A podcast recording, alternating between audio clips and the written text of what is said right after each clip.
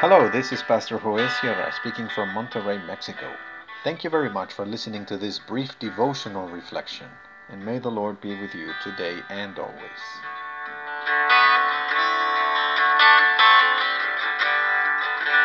The purpose of fullness.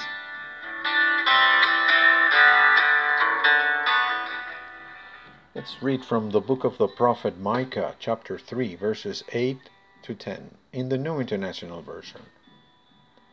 But as for me, I am filled with power, with the Spirit of the Lord, and with justice and might, to declare to Jacob his transgression, to Israel his sin. Hear this, you leaders of Jacob, you rulers of Israel, who despise justice and distort all that is right, who build Zion with bloodshed and Jerusalem with wickedness.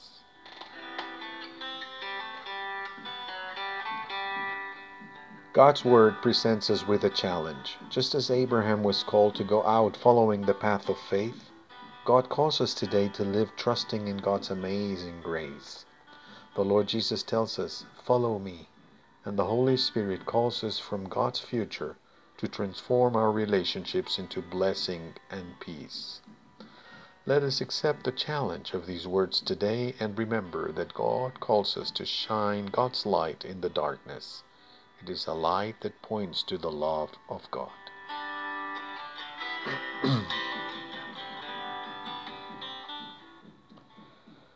Perhaps we have heard a lot on the subject of the fullness of the Spirit.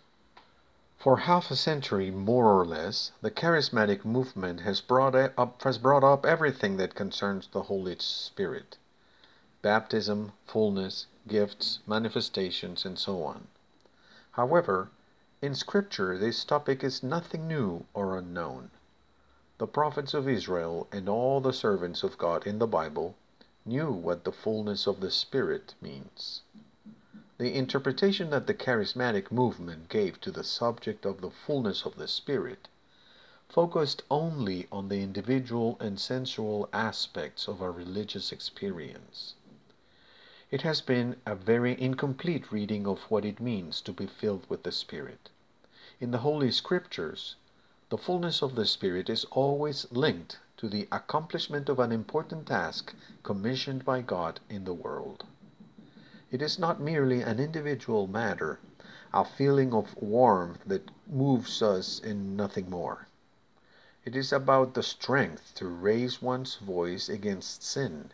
It is the ability to speak clearly and articulately against evil and injustice. It is the denunciation of all kinds of crimes. The Spirit-filled people of God can recognize what is wrong and point it out clearly, not by our strength or by our resources, but in God's grace, with God's methods, and with God's word. The fullness of the Spirit is not merely intended to make us dance or pray with force and eloquence. Its purpose is to give us the ability to recognize and denounce sin, and to call our people to repentance in the name of God. In Christ, we are the light of our communities. We are the salt of the neighborhood. We carry God's truth wherever we are. If we remain locked up at home, there we must shine.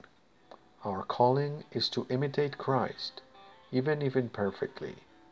We have a mission to raise the fallen in a society that keeps bringing them down. Let us remember the brothers and sisters and pray for them today.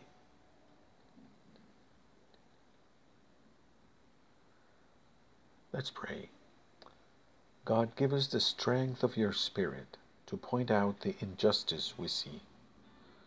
Lord Jesus, teach us what the fullness of the Holy Spirit truly means, to have your strength and to unite us with all those who call on you as Lord and God. And we pray that in our environment, the actions of justice speak louder than evil. Amen.